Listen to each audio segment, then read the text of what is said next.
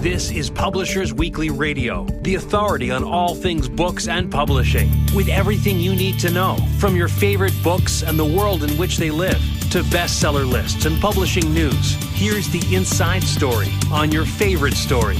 Publishers Weekly Radio, with your hosts, Rose Fox and Mark Rotella.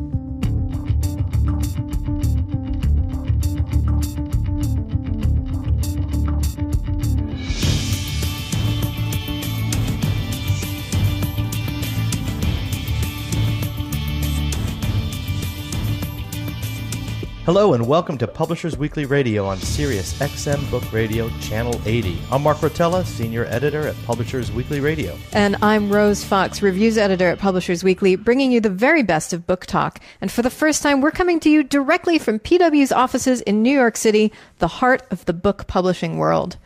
Today, we're going to take a call from PW Senior Bookselling Editor Judith Rosen, who will tell us about the nation's independent bookstores and how they're doing in the current economic climate.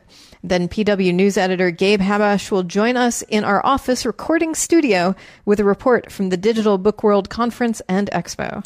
But first, we've got a sneak peek at next week's Publishers Weekly bestseller list, powered by Nielsen Bookscan. Rose, so we have some interesting stuff on the list. We have some very interesting stuff on this. There's a lot of new titles on the list. We've been talking about how for the last couple of weeks, uh, it's really been kind of the same old, same old, the same right. Christmas titles and then the same New Year's titles. Uh, there's uh, an awful lot of fiction that mm-hmm. launched in the past week, and the big story is that Robert Jordan and Brandon Sanderson's A Memory of Light heads straight to the top with over 155 thousand hardcover copies sold in one week. That's amazing. It's very impressive. The only book that came close to those numbers in the past year, to give you a little bit of context, was J.K. Rowling's The Casual Vacancy, and that got a lot of mainstream buzz, which has not so much been the case with uh, the the Robert Jordan and Brandon Sanderson book. Right. On the, on the other hand, within the the fantasy, the epic fantasy community, uh, this is a very, very, very big deal. And this is something you're familiar with. I am. As, as you handle our fantasy and science fiction books. Yeah. Uh, so the story here is that in 1990, Robert Jordan came out with uh, the first book in the series, and 1990, the the late 80s and early 90s were very big time for epic fantasies. You would get authors like David Eddings and mm. Piers Anthony, uh, really blown up the charts with one book after another in these enormous epic fantasy series. So it's been 23 years that the series has been running. And um, what makes this a little bit unusual is that Robert Jordan died in 2007 and he left his series unfinished. Wow. And he had said uh, originally that he was going to burn all his notes, that no one would ever get to touch it. His books were his books. But when he was diagnosed with an incurable disease, he decided that actually he really wanted the series to be finished after he had died. And so he left a lot of notes and he wrote the last scene of the last book. Oh, wow. So uh, his wife, who's also his editor, uh, a professional editor, uh, she uh, read a eulogy that was written for him by this more recent modern fantasy author, Brandon Sanderson. And she thought, this guy really understands what my husband was doing. She got in touch with him and said, You're the one I want to write the rest, this final book. It was supposed to be one book. Brandon Sanderson, as this author, wrote actually three books based on Robert Jordan's notes because there's so much going on in these epic fantasy series battles among different factions, a lot of political intrigue, and a lot of personal stories to wrap up. And when you've had over a dozen books, that's a lot of characters. And each one wants their own satisfying conclusion. So, A Memory of Light is the final book. This is the end of the Wheel of Time. And that last final scene is the one that Robert Jordan wrote. So he still gets the last word wow. his his own series. Oh, that's amazing. Now, how did he find? I mean, this his his wife was she an editor before, or is it? She was actually. Uh, they got together, if I'm recalling correctly, in 1980. She had met him at some literary event and said. Uh, you know, I, I like the sound of your books. Right. You know, I might want to edit one sometime. And she gave him her card and they got to know each other. They fell in love. They got married. And so she was the editor for The Wheel of Time from start to finish. Mm-hmm. She's always been the first editor. And Robert Jordan liked to say that every female character in the books uh, owed her a little something. Oh, that's fantastic. Yeah. Now, when you saw this book come across your desk, well, first of all, is this something that you were anticipating would have been as big a, a hit as it is? Oh, it was clearly going to be huge. Yeah it- when you look at the bestseller lists, genre fiction is always there. It's always at the top, and it may be romance, it may be fantasy and science fiction, it may be thrillers or mysteries, but genre fiction consistently sells. This mm-hmm. is what people are really interested in reading. I mean, you can say whatever you like about literary fiction or about engrossing, fascinating historical fiction, biographies, memoirs. It's all great, but when people want, you know, the the tasty snack food Right, of, right. of genre fiction. Yeah, that that's that's where they go. And so it was pretty much predictable that it was going to do well. I'm not sure anyone realized it was going to do this well. And in fact, they delayed the ebook release three months, so the ebook is not going to come out until April because uh, Harriet McDougal. Um, Robert Jordan's widow was concerned that the ebook sales might eat into the hardcover sales and that it would damage the legacy of the books by the last one not hitting the top of the bestseller list, which she felt it deserved to do. But when you look at these numbers, 155,000 books, and uh, I was talking And that's just hardcover. Right? and that's just hardcover. It's Yeah. only out in hardcover. That's that's the only way there is to get it right now. Right. And uh, I was talking to a publicist at Tor Books, which is the publisher, and she says that uh, Harriet McDougal and Brandon Sanderson have been doing this 23 city book tour.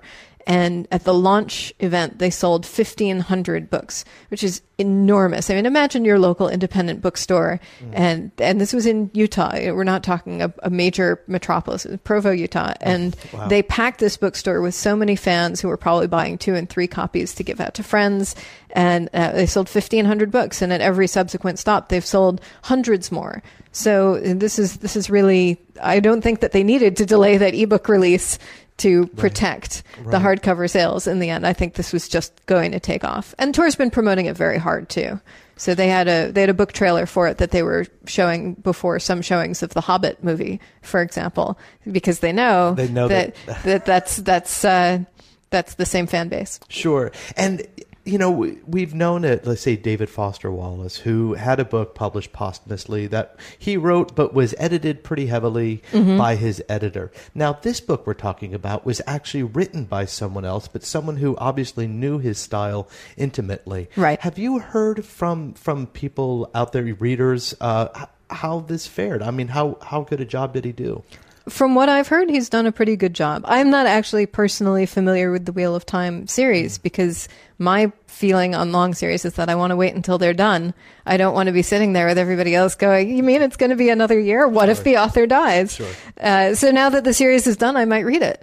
Oh, wow. Great. But I've I've certainly heard a lot of praise. PW gave the book a starred review, and the reviewer has you know, been a fan of the series for a long time. Is very familiar with it, and really, I get the sense that Robert Jordan's fans are very satisfied with the work that Brandon Sanderson has done. His style is a little darker. If you look at modern fantasy, like George Martin's Game of Thrones, Right. uh, and and subsequent books, the Song of Ice and Fire series, for example. It's more dark. It's more grim. There's a little bit less tra la la. We go trumping through the forest, and a little more what's lurking in the shadows. And Sanderson knew all along that he was going to be coming at it with a slightly different approach than Jordan probably would have had. But he's definitely working from Jordan's notes. He's a huge fan of the series, always has been. And again, working with the same editor who has edited the whole series also gives it a real feeling of continuity. Well, before we move on to other uh, uh, books uh, on our bestseller list, I, I wanted to ask you. You had mentioned that that fantasy was was had a big time in the 1980s. Mm-hmm. What was happening then? What? Why do you think that was? Was Oh, it that's a certain question. Was it certain kinds of writers who were writing at the time that just happened to have their their mark at the time? I think it's more that, and this is totally off the top of my head, but I think it really reflected the political situation at the time. If you look at the what was going on in uh, the 80s and 90s, we had the Cold War sort of coming to an end, and nobody quite knowing what was going to happen on a global stage. There was a, a lot of political de- debate and and a sense of the things that we had always known being pulled out from under us Sure, in a way. sure. And that is an atmosphere in which people are really looking for when you're looking for escapist literature, you're looking for clearly dividing lines between good and evil. And it was it was a really good time for people who are writing these very strong, uh, very moral books in a lot of ways. If you look at uh, particularly the the the works of David Eddings, for example, there's Mm-hmm. there's this real sense of good is good and evil is evil, and that's how it is, and we know where we stand. And each individual person has their own moral dilemmas and their their own sense of being personally torn between good and evil. But on a on a global scale, uh, you really get this the sense of we know what's what, and that was probably a very comforting feeling uh, for people who were dealing with the the sudden fragmentation of the Soviet Union, Right, for of course, example. Uh, yeah, with the, the Berlin Wall coming down and, Right. and going, what's going on? We don't know. The whole world is changing. Everything is uncertain. We want to take refuge in a place where people know what's going on and everything is certain. Mm-hmm. And really, it's just a matter of your personal will and determination to uh, satisfy your destiny and stay on the side of good. I'm Mark Rotella. And I'm Rose Fox, and this is Publishers Weekly Radio. We're talking about this week's bestsellers. And so, so continuing with fiction, um, as, as you mentioned, we have uh, four books that have just hit the uh, list for the first time. And I, I, I see we have Janet Evanovich. Uh, and this is, she's coming out with her first, I, I can't believe this, her first historical romance. Yeah, this is uh, she co-wrote it with Dorien Kelly. It's called The Husband List, and uh, it's number three on our bestseller list for next week. It's actually a it's very interesting historical romance. I got to page through it when we got in the advance copies a few months ago. And uh, the the notion is that it's set right at the end of the 19th century, 1894, and it's about a lot of uh, changing social mores at the time. So this upper class young woman who doesn't want to be married off, and you know, if she's going to be married off, then she still wants to be very independent. And it's the the collision between that and the future that her mother envisions for for her, which is very much set in an earlier time when you do what you're told, and and women are their husband's property, and so on. Right, right. And this, I mean, I'm amazed that I, I, I thought she might have written something historical before, but uh, this must be pretty refreshing for her readers as well. Yeah, I think it's it's going to be a big change, and clearly a lot of people are picking it up and interested to see where this goes. And then we also have Sue Grafton, who wrote a uh, Kinsey and Me, which uh, she's she's known for. Uh, v is for vengeance. Yeah, But- she has this whole alphabet series. right. It started with A is for alibi, I think, a long time ago. My feeling is that Kinsey and Me is just her effort to put off getting to the X book because no one knows how she's going to title it. Right. Uh, I, I saw a parody many years ago. Uh, She's been writing the series a really long time. Right. I, I saw a parody. It was X is for xylophones that fall out of the sky and land on your head, killing you. Uh, so every, every every title has something to do with mystery or murder. But Right. what's the X book going to be? I don't know. So she's putting it off by coming out with Kinsey and Me, which is a collection of short stories. Which is a collection of Oh, short interesting. stories. Interesting. and it's uh, half the short stories are about Kinsey Millhone, who is her series detective, and is very popular, uh, charismatic figure. And uh, there are nine short stories featuring Kinsey Millhone. It's very hard to do mystery in a in a short format because you have to Right. have the setup, the investigation, and the revelation all in a very short amount of time. Uh, but she, uh, or the PW review says they are crisply plotted. Each one has a clever hook, uh, and they're they're very successful stories. And then the second section contains uh, thirty sort of semi autobiographical stories that are about someone who is very much like Sue Grafton. And that's a, a side of the author that maybe her mystery readers haven't seen before. Right. And finally, uh, for for fiction, uh, we have Collateral Damage, Stuart Woods. Now, this is his. T- now, of of of the of the name uh, thrillers, this is his twenty fifth uh, Stone Barrington thriller. Yeah, uh, you know, again, we're talking about long-running series, Yeah, right, and right. they, these series have a sort of addictive quality. I think that once once you've picked them up, you just want to know what happens next, what happens next, and it's the the equivalent of serial fiction. You know, when when Dickens was publishing a, a chapter a month or whatever, and uh, people would wait for the ships to come over from England to America with the latest Charles Dickens chapter, Right, 'cause- right. and and it's the same sort of thing. People just really gobble these up. Uh, so this is yes, the 25th uh, thriller featuring Stone Barrington, and it's got a terrorist plot and the NYPD and investigation and uh, what the PW review refers to as a trail of carnage. Oh. So there's there's plenty there to to grab the reader. I'm Mark Rotella. And I'm Rose Fox, and this is Publishers Weekly Radio. Next up, we're going to be talking with PW correspondent Judith Rosen about how the nation's independent bookstores are weathering the winter. We'll be right back.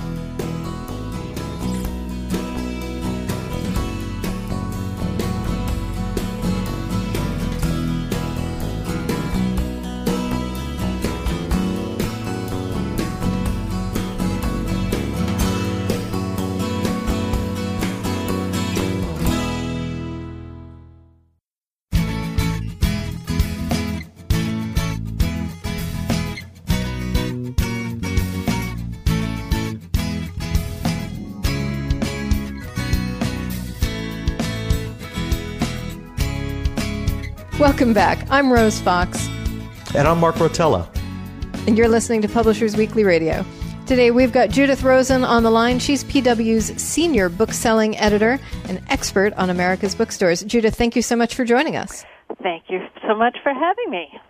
So, Judith, uh, uh we're, we're talking about the year in sales, and um, you, you wrote first, you reported that the uh, uh, holiday sales are up for independent booksellers. Um, that's right. They did better than most retailers across the country. Um, according to the American Booksellers Association, uh, re- independents were up 8%, but in my uh, my contacting bookstores, I found a number that were up way more than that.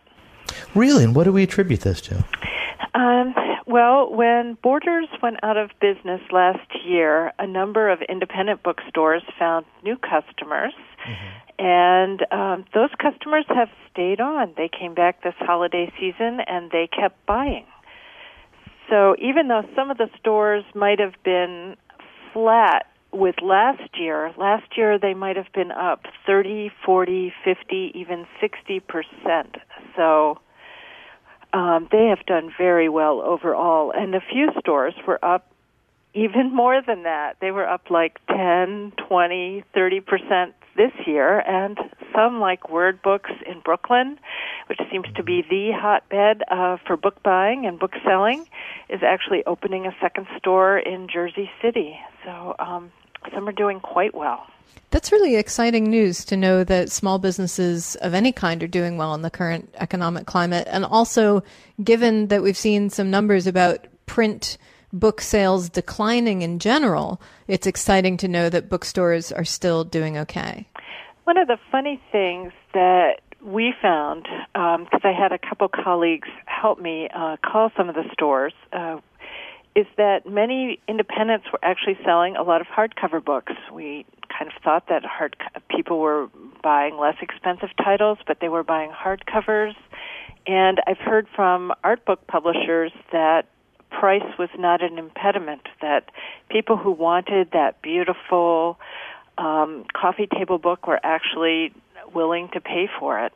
And these are people who are, again, going to independent bookstores for these hardcover book sales. So they're not going to Amazon with its steep discounts. They're not going to a, a a big box store like Costco, they're going to stores where they're paying full price, you know, twenty five or, or even thirty dollars for a book. Um, that's correct. And some of, as I said, uh, some of the big books were kind of pricey. Um, Chris Ware did very well. His book, I think, was fifty dollars at retail. That's right, Building Stories. Mm-hmm. And um, The Modernist at Home, uh, which came out in a slightly cheaper version but was still over a $100, was frequently cited as a big book. Um, the Small Business Saturday that American Express began three years ago. Mm-hmm. It's the Saturday after Black Friday. Mm-hmm. Really helped give independents a boost, and the American Booksellers Association worked with publishers to try to help increase that boost by giving them some extra discounts from selected publishers on selected titles. So this is really about the, the small bookstores because uh, Borders is gone, and Barnes and Noble didn't do so well. Uh, no, it did not. It was down about uh, nearly 11%. Wow. Uh, uh, independents, yes, small independents did very, very well. That's not to say that everybody succeeded. There were some stores that are going out of business, but uh, for the most part, people did quite well. Um, there were a lot of folks that finally got the message about shopping local. Mm-hmm. Um, we heard that over and over again. And you might not be surprised to hear that local books did well at local stores. Right. Yeah, right. I'm Mark Rotella, and you're listening to Publishers Weekly Radio. We're talking with PW Senior Bookselling Editor Judith Rosen about America's independent bookstores. So you had mentioned that Barnes & Noble were down almost 11% from 2011, though a lot of these independent bookstores were down. Well, I mean, were up. I'm sorry. Can you attribute, or do they attribute any of this to hand selling and, and their ability to, to get word out in local communities? Um, hand selling has long been a key part of what independent bookstores do. And you see that particularly on the children's side, where often um, individual booksellers will take their favorite titles and and when somebody comes in the store, I think in children's especially, a lot of times aunts and uncles, uh, grandmothers and grandfathers really have no idea what to buy those children. Mm-hmm. And that's where you see a lot of hand selling take place. Not that booksellers don't have favorites across the board, which they recommend to their customers. Um, but uh, I, I've heard that over and over again that that people would make a certain book. Um, some books that were surprising to me, John Green's book, uh, uh, "The Fault in Our Stars," which came Mhm. out in January, uh, did very well this holiday season. The interesting thing about that book is many stores took pre-orders for it in December um, 2011, and so it was one of their best sellers the f- previous Christmas season.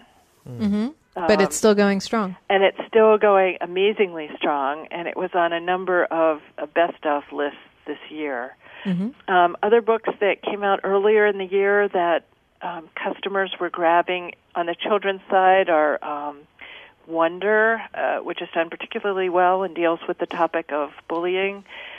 At the holidays, you often see, or we often see, um, uh, classics that you might remember from your own childhood, like Goodnight Moon and Mike Mulligan. Those kinds Sure. of books do very, very well. Um, and, And- that and people form people form these these very intimate relationships these very close relationships with their local bookstores and booksellers right it's almost like going to the library and seeing your favorite librarian Uh, that's right. And some stores do tell us that uh, a customer will come in and ask for a particular bookseller because they know that their taste and that bookseller's taste are very similar. mm-hmm. Um, so it's just it's like having that trusted review, yes. Right. and they kind of know if you liked a one book what you might like next because that's sometimes so hard to match up you know what you what you want to read. A book can be just so appealing. It's hard to imagine what could i read next that can live up to that and if booksellers have that answer. I'm Mark Rotella, and you're listening to Publishers Weekly Radio. We're talking with PW Senior Bookselling Editor Judith Rosen about America's independent bookstores. Judith, you had mentioned children's books, and we were talking about you were talking about some of the big books, and you had also mentioned two titles before. You were, you had mentioned the um, Chris Ware book, and we had him on the show, and also the Modernist Cuisine, and he's been on our show. And what about Jeff Kinney's books? Uh, Jeff Kinney has become hugely popular, but I don't think it takes me to tell you that. Uh, right. he's just wonderful, and um, his latest book. His latest book did incredibly well, especially in November uh, during that first, what we consider the first uh, weekend of the holiday shopping season with Thanksgiving, uh, Black Friday, Small Business Saturday. Um, that was pretty much the book to beat. It ended up still very high on most booksellers' lists, maybe just below the top ten, but very high up there. The um, the media also has its effect, not just radio, but um, movie. So, Perks of Being a Wallflower, a book that's been out for a while and has long been beloved. The movie helped push it up into the top list.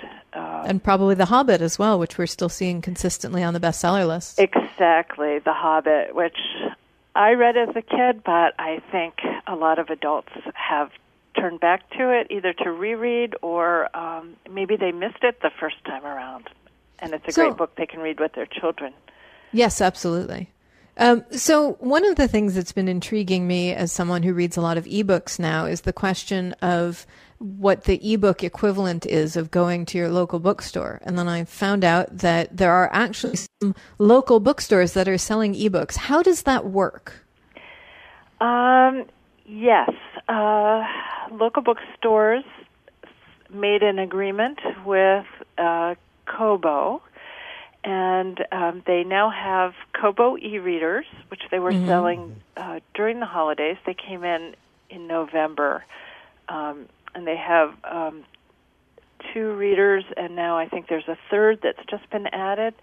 But you can, you don't have to have the e-reader in order to buy a Kobo ebook. You can. I was going to say I just I just read books on my phone. software for the Kobo e-reader, and you can s- e- their Kobo software on whatever device you want to read on. Um, Mm-hmm. I read on my phone a lot. I hate to be without a book, um, and uh, and then that that gets credited back to your store. Most independents are participating in the Kobo. A few haven't, are still making that arrangement. But if you want uh, an ebook, you can either go online and get it from your local bookseller's website, or you can um, go to their store and download it while you're there. But um, And did- but that would be did- through the cloud. Right. Now, did any of these Kobo or e- other ebook devices have much of an impact on, on sales this season? Uh, I think it was too soon for that to happen. Kobo did do um, a special for its its mini reader, and a lot of bookstores said that they sold a number during the. There were two weekends when they had that special, and uh, and they said they sold a lot of them. One bookstore told me that um, they did sell a lot of them, but they also sold a lot of them to staff. Many of them are younger people who don't have a lot of disposable income, and it was their first chance to have their own e-reader. Huh. That's great. And they bought them for their families too. well, yeah, I mean, I, I think I think e-readers have been marketed as holiday gifts pretty much since they first hit the market. There's always a, a big uptick in sales around the holidays. But these are these are e-readers that people are buying through bookstores rather than going to, to some electronics store like Best Buy. right, you can get this from your your independent bookstore, and they can help you through the whole process. If you're not sure how to download a book, they can help you do that. Um, after you do it the first time, you'll wonder why you had so much trouble. I'm Rose Fox, and you're listening to Publishers Weekly Radio, where we're talking with PW Senior Bookselling Editor Judith Rosen about hometown independent bookstores. So, one of the things that has been a big concern for those of us in the Northeast is how bookstores fared after Hurricane Sandy. Uh, I know that a lot of stores uh, had damaged inventory. There were between the flooding and the fires. It's not a good environment for books. And of course, after the flooding comes mold, which is not so good either. Uh, how how did that affect sales? Are there bookstores that uh, lost a lot of money at a time, especially during the the pre Christmas buying season when they'd be expecting to make a lot? Um, Bank Square Books in Mystic, Connecticut, uh, managed to move a lot of its books from the downstairs, although it couldn't save its downstairs. It had two floor. It had above its store. It had an apartment, and they just kept moving the books up up to the second floor. Uh, they also had an outpouring of help from the community, and were able to revamp that store and get it back and running in time for Thanksgiving. And Wow. the community also came out to shop at the store. Um, it was pretty remarkable. And then on top of that, as if they hadn't had enough trouble of their own, they very kindly donated some of the fixtures that weren't ent- damaged by the water but that had been replaced because they had to replace the shelving that the book sat on and they wanted Right. all of it to match. so some that wasn't damaged, they donated to a brand new store that opened up about 15 miles from them, Monte mm. Cristo, also in Connecticut. Mm-hmm. And um, so that was really a pretty remarkable community, community, community event.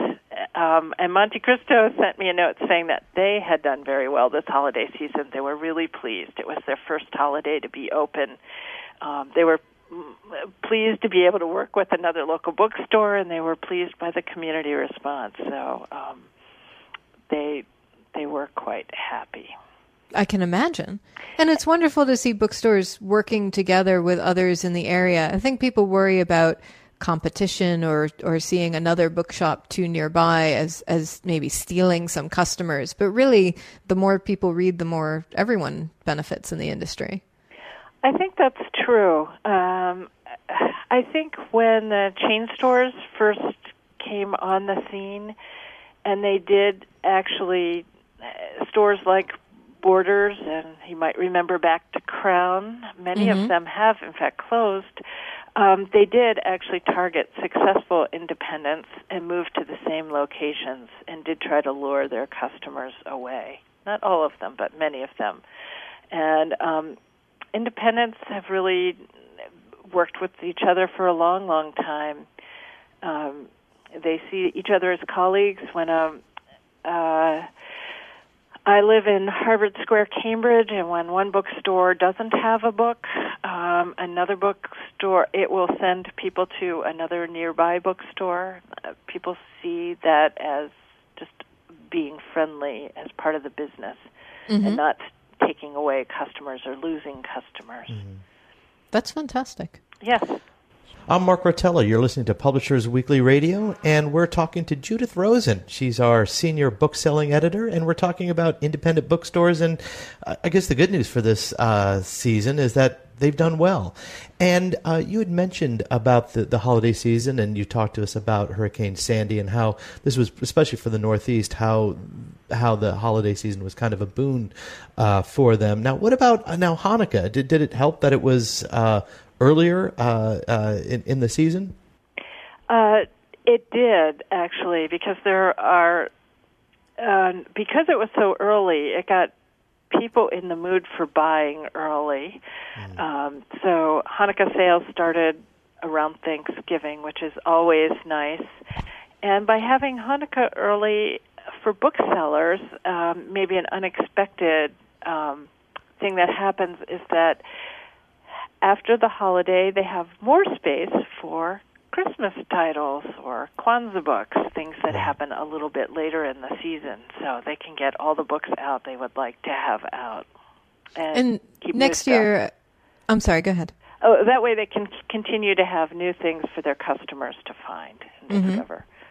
So uh, this year, actually, the first night of Hanukkah is Thanksgiving it's really, really early. Is it really? So I'm wondering, it's, it really, it, all, all of my friends, I, I, I have friends in publishing who are scrambling to get their Hanukkah books out a month early because they're used to being able to bring them out in December and now they have to have them out in November. So I'm, I'm wondering how bookstores are going to deal with that when the Hanukkah shopping season starts before Black Friday. Oh, right.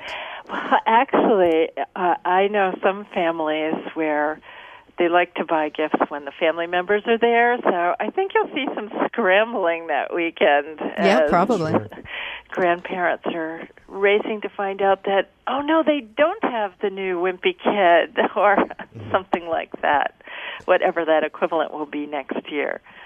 So, now, what uh, about? Uh, I mean, what about uh, gift cards? I mean, I seem to be uh, getting more gift cards, or at least my kids are getting gift cards from booksellers, and this seems to be something relatively new uh, that I've seen. I mean, is this something that uh, bookstores, independent bookstores, are promoting, and how well are they doing? gift cards have been around for a while. Um, most bookstores started out with little paper gift cards, and uh, they looked a lot more like a, a greeting card than they oh. got as plastic gift cards became popular. Many bookstores switched over. It wasn't just um, chain stores that did that. and now I think you'll find a variety of both, but they sell an awful lot of gift cards. It's still a wonderful way to give somebody a book if you're not quite sure what they would really like to read. You think they should like to read, but will they want it? Um, so that it's it's a great. I think it's a great gift, and um, and people can use them for those ebooks they might feel that an ebook is mm-hmm. not maybe not the gift they want to give. It doesn't feel gift like, but they can give a gift card and bookstores that sell um, the ebooks, like we talked about earlier, they can uh, customers can use those same gift cards for their ebooks. And now I've got a question about Oprah Book Club. Did that did her pick of uh, Ayana Mathis's Twelve Tribes of uh, Hattie have a, an effect on independent booksellers? Yes, it did. It came a little late in uh, in the season, but it didn't stop anyone from picking it up. Uh, there were the pub date of that book was moved up just to get it into the holiday season, and the publisher and booksellers did a great job of making it available to customers. She still sells. Oprah still sells a lot of books, and her, you know, her. Um, saying that a book is is really worth reading means a lot to folks. Uh, booksellers had been reading that book earlier; they were aware of it before Oprah said something, but just having that Oprah seal of approval really helped move a lot of books. I'm Rose Fox. You're listening to Publishers Weekly Radio, where we have been talking with Judith Rosen, PW's senior bookselling editor. You can read her articles in Publishers Weekly or on our website, www.publishersweekly.com. Judith, thank you so much for joining us. Thank you. Thanks, Rose. Thanks, Mark. I'm Mark Rotella. Next up, PW News editor Gabe Habash will give us a report from Digital Book World, where the future of ebooks is being determined as we speak. Stay tuned.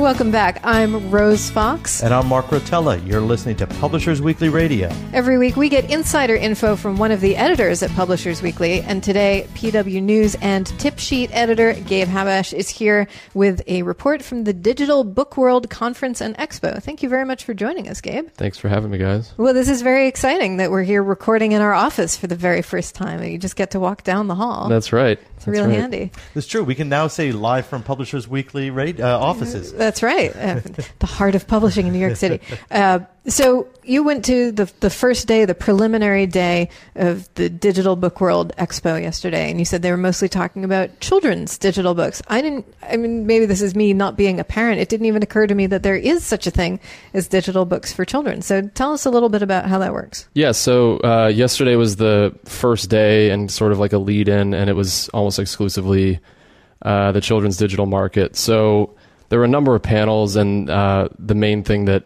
uh, was the takeaway from the show was that uh, the digital market is a lot more complex than we think.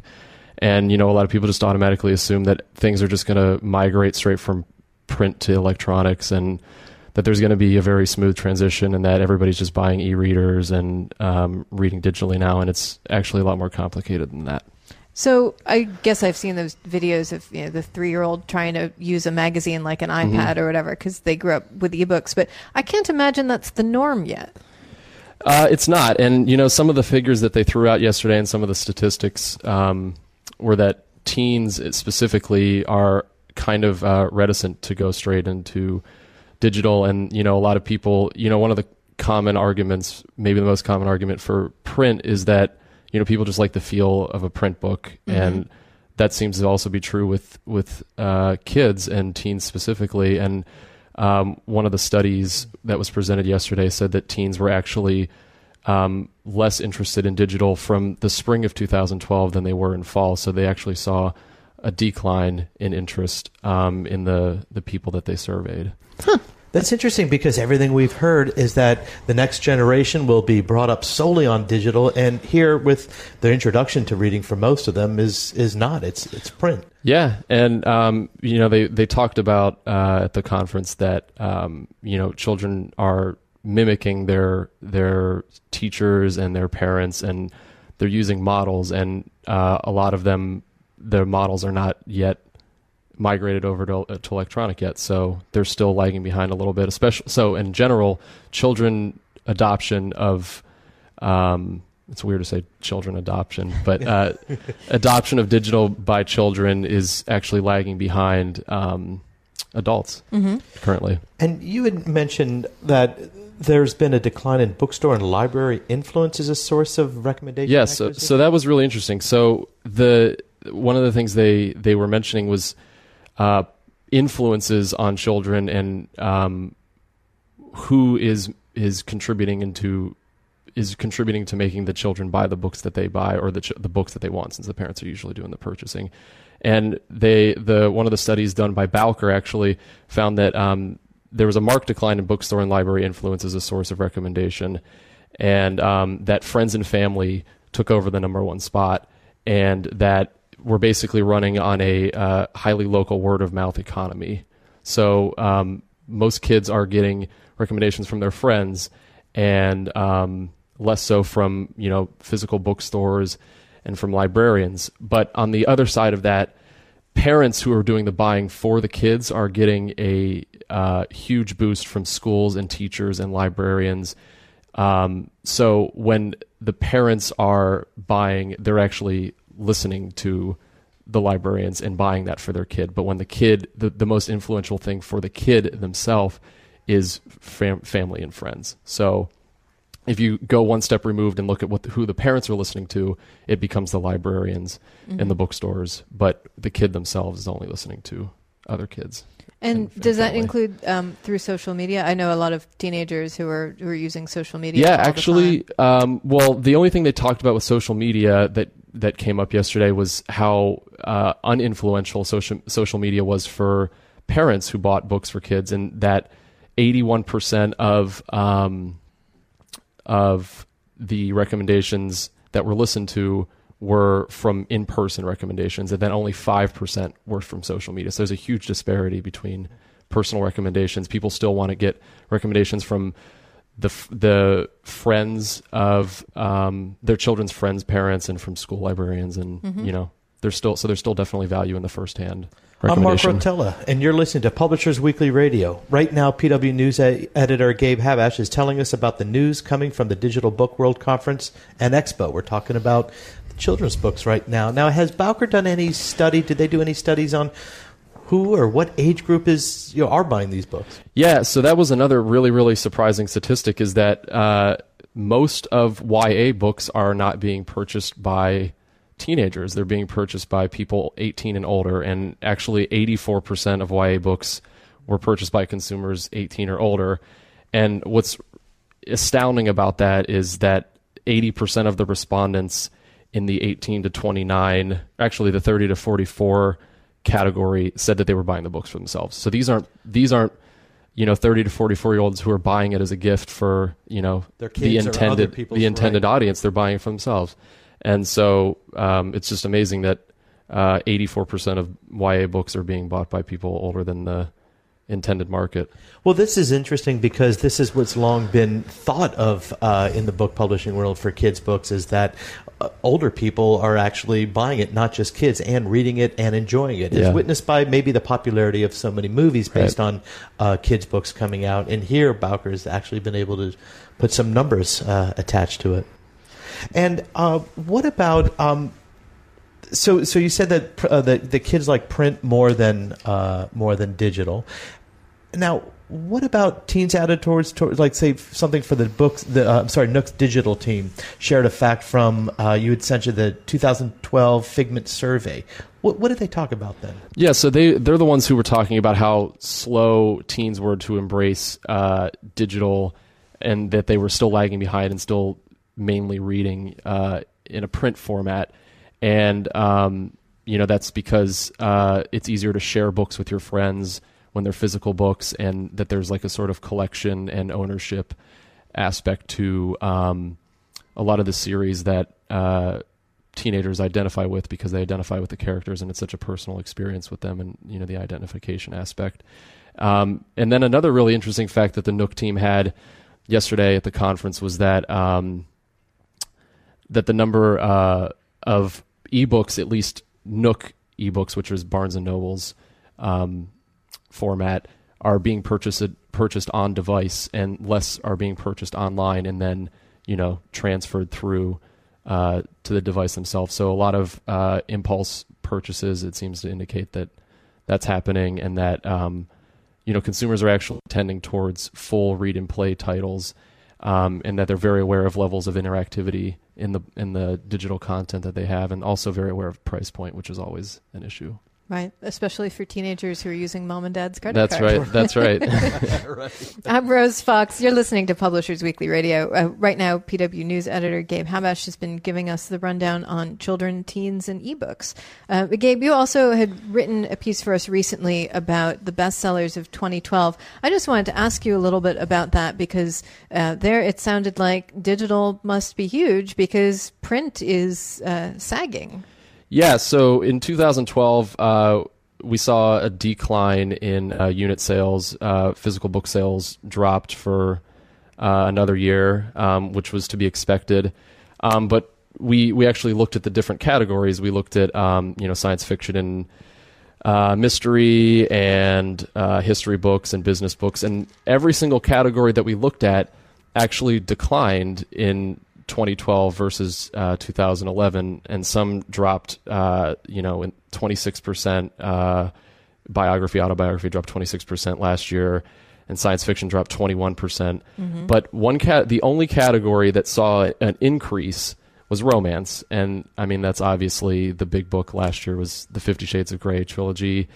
And uh, along with that, Sylvia Day had two books that were sort of like another self-publishing success that were picked up by Penguin. Right. And so romance went up 35% last year, which is in print only, which is astounding considering these other categories were dropping 15, 20% was the norm. And, you know, a book, a category was considered doing well last year if it, you know, treaded water by dropping, you know, 1 or 2%. So it's just out, just astounding how much romance went up last year. So my question is, if we, you know, speaking as someone who looks at a lot of romance, uh, I don't think of the Fifty Shades books as romances. If we took those out of that category, what would the romance numbers look like? that's the other thing is there was a there was a big uh, monopolization, shall we say, by uh, E.L. James and uh, I mean mainstays like Nora Roberts and Nicholas Sparks were up in the top ten of romance also. But with like ten percent of the sales of E.L. James. I mean, the Fifty Shades books were the top three, and then the box set of the three book was the number four seller. So if you took out Fifty Shades, uh, the category would be a lot different. And uh, you know, there the Fifty Shades books, the three in the series, were some of the only books last year that cracked a million copies sold each in print. So. Yeah, it would be the. I'm sure the 35 percent would be markedly different if it uh if Fifty Shades didn't come along last year and blow up the whole publishing world. all right. Well, that's all the time we have for today's show. I'm Rose Fox. And I'm Mark Rotella, and you've been listening to Publishers Weekly Radio. Well, thank you so much, Gabe, uh, for coming on and joining us and telling us a little bit about what's going on in the digital book world and with last year's sales numbers. Thanks, guys. All right. Uh, tune in next week for more excellent book talk right here on Sirius XM Book Radio, Channel 80. Thank you very much for listening.